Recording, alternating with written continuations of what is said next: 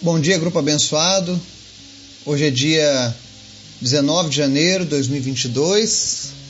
A gente segue mais um dia com nossa série de estudos lá na primeira carta de Paulo aos Coríntios. Né?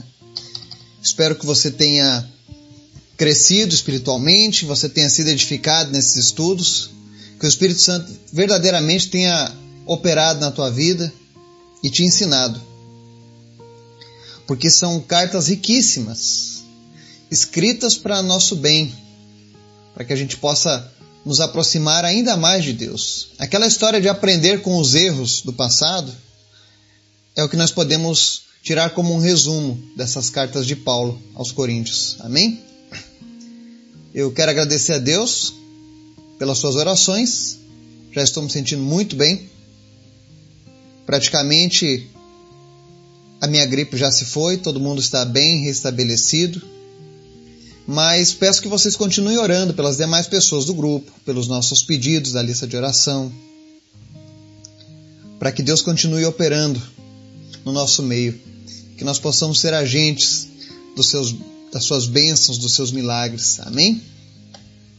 Hoje nós vamos fazer um estudo na primeira carta aos Coríntios, no capítulo 13 é o capítulo do amor. É uma passagem muito linda que fala acerca do verdadeiro amor. Então creio que nós vamos aprender bastante hoje nesse estudo. Mas antes da gente começar o estudo de hoje, quero convidar você para a gente continuar orando, intercedendo e apresentando ao Senhor essa mensagem. Que onde quer que ela chegue, ela possa cumprir o propósito para o qual ela está sendo mandada. Que o Senhor possa trazer salvação, cura e libertação aonde quer que cheguem essas mensagens. Amém? Obrigado, Jesus, por mais um dia, pela tua graça, pelo teu Espírito Santo. Obrigado, Senhor, porque a tua palavra tem nos alimentado todos os dias. Obrigado porque o Senhor é maravilhoso. Nós te amamos, Pai. Nós te pedimos perdão pelos nossos erros, por tudo aquilo que fizemos que não te agradou nos perdoa agora, Jesus, e que nada impeça a nossa oração de chegar ao teu trono. Visita cada família, cada pessoa que nos ouve, aonde quer que essa mensagem chegue, que a tua bênção acompanhe essa pessoa. Nós oramos para que pessoas sejam curadas, libertas, salvas em nome de Jesus. Nós te apresentamos os enfermos e nós declaramos cura em nome de Jesus para qualquer tipo de enfermidade porque o Senhor é o Deus que pode todas as coisas. Também te pedimos, Pai, fala conosco através da tua palavra, nos ensina. Nós queremos aprender mais de ti. E hoje, em especial, Senhor, nós queremos aprender o verdadeiro sentido do amor descrito pelas tuas palavras. Que isso venha a ser fixado na nossa mente. Em nome de Jesus. Nós oramos agora para que todo falso pensamento, todo sofismo caia por terra agora. E que apenas a tua palavra, Deus, as tuas verdades prevaleçam nas nossas vidas, Pai. Abençoa, Senhor, a nossa nação. Obrigado, Jesus, porque o Senhor tem repreendido as chuvas aqui na Bahia por esse momento. Nós já estamos há quase sete dias e nós sabemos que é a mão do Senhor tomando conta do nosso povo.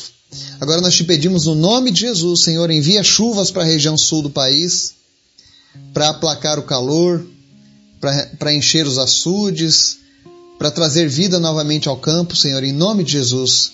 Estabiliza, Senhor, as estações da nossa nação. Aonde quer que chegue essa mensagem, porque o Senhor tem o poder, Pai. Obrigado porque nós podemos confiar em Ti, Senhor. Toma conta da nossa nação. É o que nós te pedimos em nome de Jesus. Amém. Estudo de hoje, 1 Coríntios 13, o tema que eu escolhi é O amor é a base de tudo. E o texto diz assim: Ainda que eu fale as línguas dos homens e dos anjos, se não tiver amor, serei como o sino que ressoa ou como o prato que retine. Ainda que eu tenha o dom de profecia, saiba todos os mistérios e todo o conhecimento e tenha uma fé capaz de mover montanhas, se não tiver amor, nada serei. Ainda que eu dê aos pobres tudo que eu possuo e entregue o meu corpo para ser queimado, se não tiver amor, nada disso me valerá. O amor é paciente, o amor é bondoso, não inveja, não se vangloria, não se orgulha, não maltrata, não procura seus interesses, não se ira facilmente, não guarda rancor. O amor não se alegra com a injustiça, mas se alegra com a verdade. Tudo sofre, tudo crê, tudo espera, tudo suporta. O amor nunca perece, mas as profecias desaparecerão, as línguas cessarão, o conhecimento passará. Pois em parte conhecemos e em parte profetizamos. Quando, porém, vier o que é perfeito, o que é imperfeito desaparecerá. Quando eu era menino, falava como menino, pensava como menino e raciocinava como menino. Quando me tornei homem, deixei para trás as coisas de menino. Agora, pois, vemos apenas um reflexo obscuro, como em espelho. Mas então, veremos face a face. Agora, conheço em parte. Então, conhecerei plenamente, da mesma forma com que sou plenamente conhecido. Assim permanecem agora estes três: a fé, a esperança e o amor. O maior deles, porém, é o amor. Amém? Aqui nós vemos agora Paulo trazendo uma palavra para a edificação da igreja de Coríntios e para nós também. Como a gente viu, a igreja de Coríntios, apesar de ser uma igreja enorme, ela tinha muitos problemas. E no capítulo 13, Paulo mostra que a raiz dos problemas daquela igreja, na verdade, era simples, era a falta de amor. A falta de compromisso com o amor. E ele começa aqui esse capítulo trazendo três tipos de, de cristãos que existem no mundo e que existiam naquela igreja.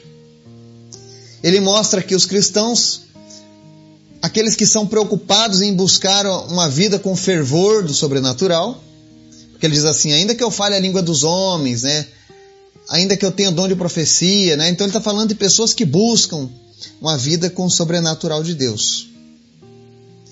O segundo grupo que ele está citando aqui no texto é aqueles que buscam, acima de tudo, ter conhecimento da palavra de Deus, os eruditos, os estudiosos da palavra, que ele diz assim, ó, Ainda que eu tenha o dom de profecia, saiba todos os mistérios, todo o conhecimento. E por fim, ele fala de um terceiro tipo de pessoas, de cristãos, que são aqueles que são conhecidos por suas atitudes sociais, por colocarem em prática as ações sociais, né? É aquele que ele diz assim: ainda que dê aos pobres tudo que possuo, entrego o meu corpo para ser queimado. Então Paulo mostra esses três tipos de cristão. E eles existem. Ele não está dizendo que nenhum deles está errado. É claro que o ideal de Deus é que todos os cristãos tenham essas três características nas suas vidas. Por exemplo, no meio no meio evangélico, nós temos as igrejas pentecostais, onde nós temos um foco, uma ênfase sempre nos estudos das coisas sobrenaturais, os dons do Espírito Santo, né? Nós temos também as igrejas reformadas, tradicionais, que são aquelas pessoas que, que buscam apenas o estudo da palavra, são sensacionistas, né? E às vezes chegam ao extremo de dizer que, olha, os dons não existem mais, isso já cessou, mas acima de tudo eles querem conhecer a Deus, eles buscam o conhecimento de Deus. E não está errado. E tem também aquele grupo da filantropia, que são aquelas pessoas que como aquilo que une essas diferentes funções da igreja, do cristão. Que poderiam aprender com aqueles que gostam do, do estudo da palavra, ou com aqueles que gostam, e assim complementarmos as nossas vidas. Ninguém é detentor de todo conhecimento e existem habilidades que alguns desenvolvem melhores do que outros. Então seria bom se nós compartilhássemos. Talvez esse seja o propósito maior do projeto de Deus para os cristãos que nós possamos ter esses três requisitos nas nossas vidas. Ainda que um seja o, o, o mais exaltado, mas que tenhamos os três. Mas de nada adianta você ter qualquer um desses requisitos for movido pelo amor. E quer dizer que eu posso viver no sobrenatural sem o amor, buscar estudar a palavra sem amor, fazer obra social sem amor? Sim. Nós temos muitas pessoas que não são cristãs, e que desenvolvem filantropia. O Rotary, o Lions, a maçonaria. os budistas, todas essas pessoas praticam obras sociais. Não precisam ser necessariamente cristãos. Agora, o que é que valida essas obras nas nossas vidas como algo que vem de Deus? O amor. Se você faz a obra social movido inteiramente por um amor ao próximo, amém, Deus aceita. Deus acolhe a sua intenção. Ah, mas o estudo da palavra de Deus somente se for cristão, não. Eu conheci teólogos que são ateus, que de tanto estudarem a palavra, mas não terem o amor ao, ao Deus da palavra, se tornaram ateus. Por que não? Porque não possuem o amor. Ah, mas os que buscam viver com fervor no sobrenatural, esses não têm erro. Sempre vão ter amor? Não. Existem pessoas que vendem curas, vendem dons e não fazem isso por amor a Deus. Fazem por amor ao dinheiro. Lembra que eu disse que o dom não é revogado? Pois é. E aí Paulo viu todos esses problemas na igreja de Coríntios.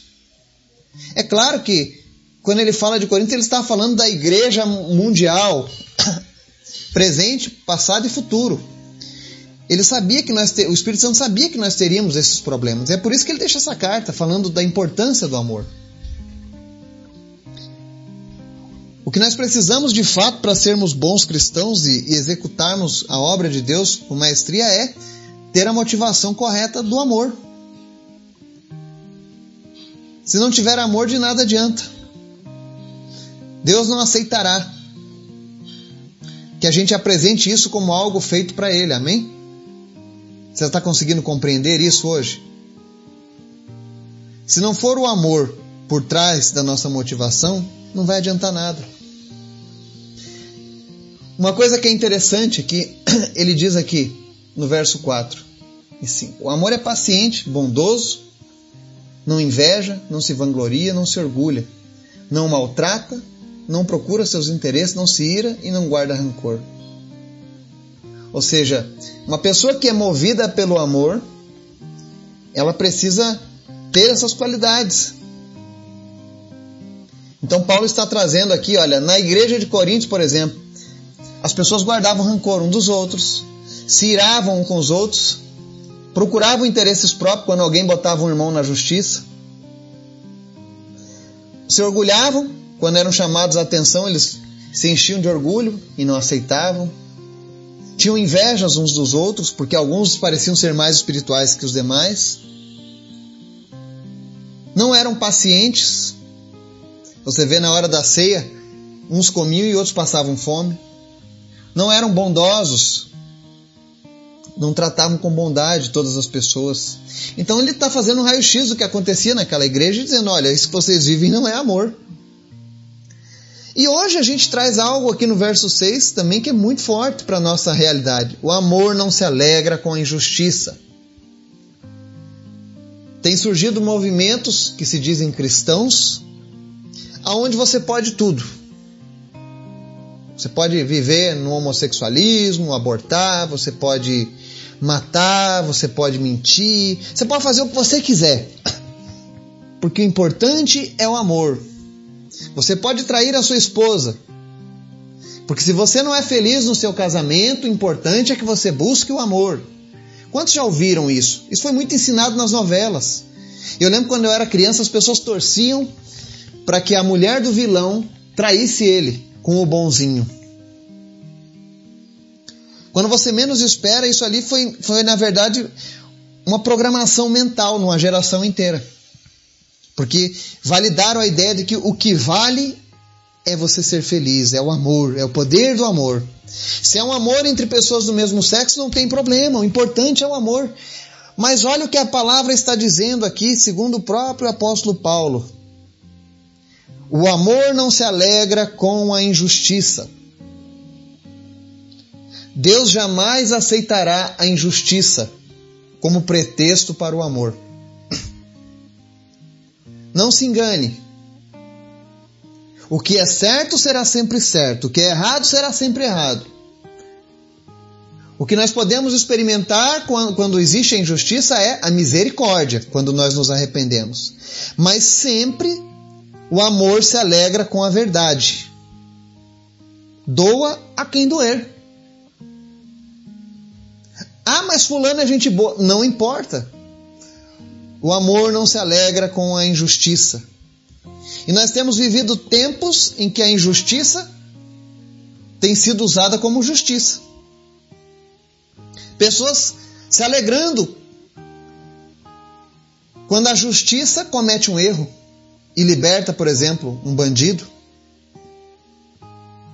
O amor não se alegra com a injustiça. Se você é cristão, você não se alegra com a injustiça. Se você vê uma injustiça sendo cometida, você não deve se alegrar com isso. Porque se você fizer isso, você não tem o amor de Deus na sua vida. É isso que Paulo está dizendo. Mas o amor sempre vai se alegrar com a verdade. O que é se alegrar com a verdade? É você chegar diante de alguém e dizer: Olha, eu errei. Eu fiz isso, eu fiz aquilo. Me perdoe. Com isso, o amor se alegra. Com isso, Deus está de acordo. Você vai ver que o céu ele não vai ser feito de pessoas que não erraram, mas de pessoas que erraram e se arrependeram. Ninguém vai para o céu porque nunca errou, mas vai para o céu porque um dia errou e reconheceu que estava errado. Isso é o amor. Esse é o amor de Deus. Nós não podemos transformar isso em outra coisa. Aí no verso 7 ele diz assim: O amor tudo sofre, tudo crê, tudo espera, tudo suporta. Ele quer dizer que se a sua vida é caracterizada pelo amor de Deus, você não vai ser um cínico. Mas você vai confiar na pessoa que é objeto do seu amor. Você não vai atribuir motivos que as pessoas não tenham.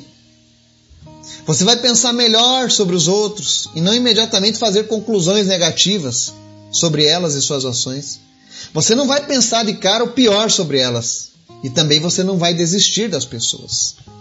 Existe uma diferença muito grande entre odiar e amar. Por exemplo, eu posso não concordar com as atitudes de muitas pessoas, mas eu não desisto delas. Eu não deixo de orar por elas.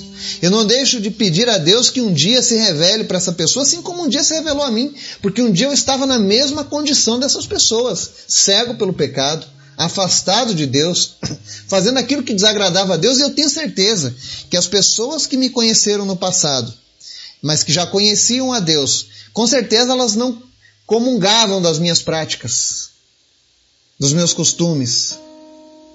Mas o amor delas por mim não, me fa não fazia elas desistirem de orar pela minha vida. Eu sei disso com toda certeza. Eu sei que o que eu fazia no meu passado não alegrava a Deus e nem essas pessoas. Assim como eu, eu sei, de, eu, eu, eu sei que eu não gosto de certas condutas. Mas por amor a Deus, e por amor a essas pessoas eu não desisto delas. Eu nunca deixei de pregar o Evangelho para ninguém que eu conheça. Porque todos merecem ouvir a palavra de Deus. Todos merecem uma chance de salvação, ainda que eles não entendam, ainda que eles me julguem errado, ainda que eles achem que eu estou querendo impor uma religião. Na verdade, eu quero a salvação dessas almas. E isso é não desistir das pessoas. Não significa que eu vou aplaudir quando elas estiverem praticando o pecado, quando elas estiverem no erro, no engano, eu não vou aplaudi-las. E se perguntarem a minha opinião, está errado segundo a palavra de Deus. Mas isso não é motivo para que eu desista delas. Amar é isso. Amar é uma escolha, não um sentimento. Amar é você escolher uma mulher ou escolher o seu marido e lutar para ficar junto até o final da vida. Isso é amar. Como os filhos. Você escolhe amar os seus filhos. Façam certo ou façam errado, nós escolhemos amar os nossos filhos. E é isso que Paulo estava ensinando para a igreja de Coríntios e para nós. Nós precisamos ter esse amor na nossa vida. Aí nós vemos aqui algo interessante no verso 8. O amor nunca perece, mas as profecias desaparecerão, as línguas cessarão e o conhecimento passará, pois em parte conhecemos e em parte profetizamos. Esse versículo, por exemplo, muitas pessoas que creem no fim dos dons espirituais usam esse versículo como base. Tá vendo? Paulo está dizendo que essas coisas iriam desaparecer, e é isso que nós estamos dizendo. Não, porque o conhecimento de Deus não passou, continua.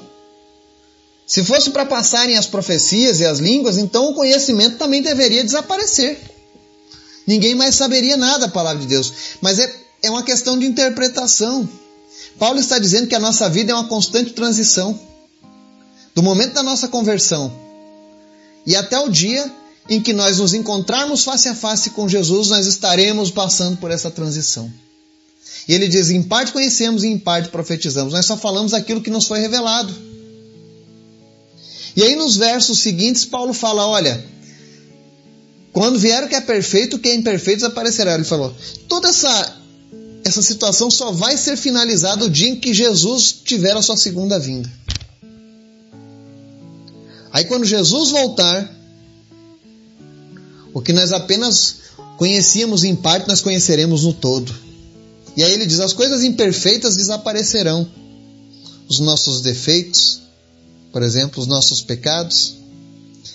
E com isso nós não vamos ter necessidade de dons, porque nós já estamos na plenitude do Senhor. Quando eu e você um dia formos morar com Deus, ou quando Deus vier, pode ser que Jesus venha ainda na nossa geração. Pode ser que Jesus volte ainda hoje. Você já parou para pensar nisso? Paulo sempre fala nas suas cartas como se Jesus estivesse chegando a qualquer momento. E já tem dois mil anos. Então, a qualquer momento, Jesus pode estar voltando. Pode ser que Jesus volte antes mesmo de eu terminar essa mensagem. Eu já falei isso várias vezes. Espero que um dia isso aconteça. De fato, no meu tempo. que alegria viver o arrebatamento, a segunda vinda de Jesus. Mas a questão, para mim, é alegria. E para você que está me ouvindo? Você tem vivido no amor de Deus? Você tem vivido essa expectativa com Jesus? Você está preparado para andar com Jesus? Porque se você não estiver preparado nessa vida, na próxima você não, não será preparado. Ele não vai fazer passe de mágica.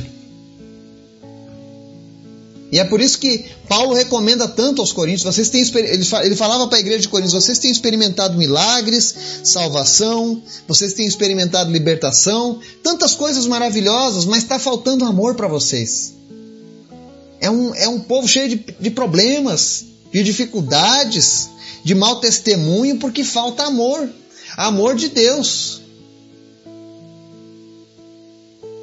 O amor ágape, não o amor eros. Hoje o mundo só fala do amor eros. O amor erótico, sensual. Mas Paulo está falando do amor ágape, do amor filéu. E aí ele diz assim: quando eu era menino, falava como menino, pensava como menino, raciocinava como menino, mas quando me tornei homem, deixei para trás as coisas de menino. Ou seja, ele está dizendo: chega uma hora que nós precisamos mudar. Se você quer viver o amor de Deus de fato, pega essa lista que ele está citando aqui agora e começa a fazer um checklist. Bom, eu sou rancoroso, eu sou orgulhoso, de vez em quando eu maltrato alguém, eu gosto de buscar meus. Se você tiver as coisas que você vê que você está errando, você não precisa nem pedir a Deus para mostrar isso. Porque a tua carne já vai te denunciar. E aí você vai dizer: Senhor, eu estou fazendo isso e isso, isso que eu sei que está errado. Espírito Santo, agora venha sobre mim e me ajuda a transformar isso na minha vida que eu não estou dando conta. Sabe, é ano de viver algo novo com Deus. E nós não podemos viver algo novo com Deus se a gente não muda em nada. Se a gente não quer transformação. É por isso que nós estamos fazendo essa leitura. É por isso que esse cajado vem dessa maneira sobre a nossa vida. Porque nós precisamos remir o tempo, o tempo está passando. Nós não sabemos quanto tempo até a próxima volta de Jesus ou até, ou até nós nos encontrarmos com Ele, porque quantas pessoas têm partido sem aviso? Então nós precisamos remir o tempo. Nós precisamos consertar as nossas vidas diante de Deus. Para que a gente possa deixar como um legado uma caminhada sadia com Cristo, um bom testemunho,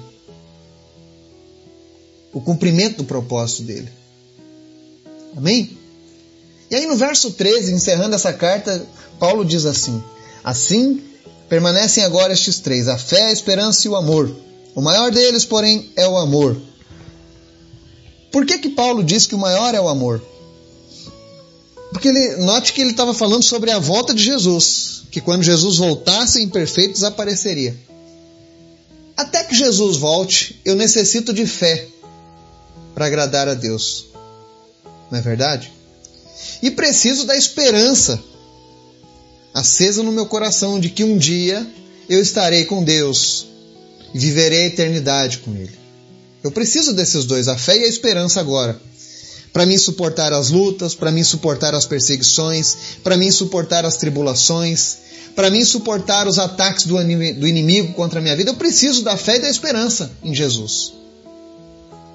Mas o dia que eu estiver face a face com Jesus, morando com Ele, eu não vou mais precisar de fé e nem de esperança, porque o que eu estava esperando se concretizou. O que eu estava aguardando pela fé aconteceu. Vai restar apenas o amor, porque o próprio Deus é amor. Entende? Então, por enquanto, nós precisamos dos três agora: fé, esperança e o amor.